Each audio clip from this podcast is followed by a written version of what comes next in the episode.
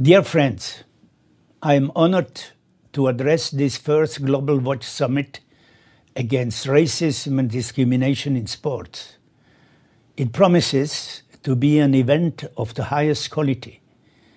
Your invitation to deliver a message filled me with pride.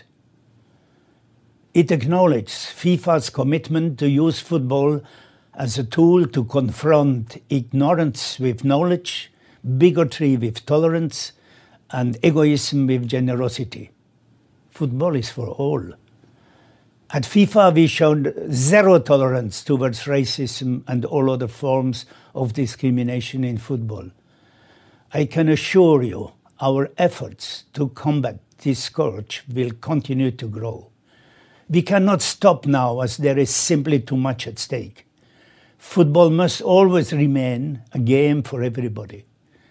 At FIFA, we say it out loud and clear racism has no place in our game, and it will be punished to the fullest extent possible. The 63rd FIFA Congress approved a far reaching resolution against racism and discrimination, and FIFA is bringing it to life as shown by the decisions taken by the FIFA Disciplinary Committee in recent cases.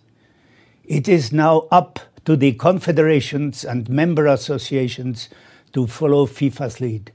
It is great to see more and more partners getting together to tackle racism and discrimination in all kinds of sports. And I would personally like to congratulate my friend Tokyo Sexwale on taking the lead in this matter. Ladies and gentlemen, I wish you stimulating discussions, productive results, and all in all, a very successful event. Say no to racism and discrimination, but let's do it now.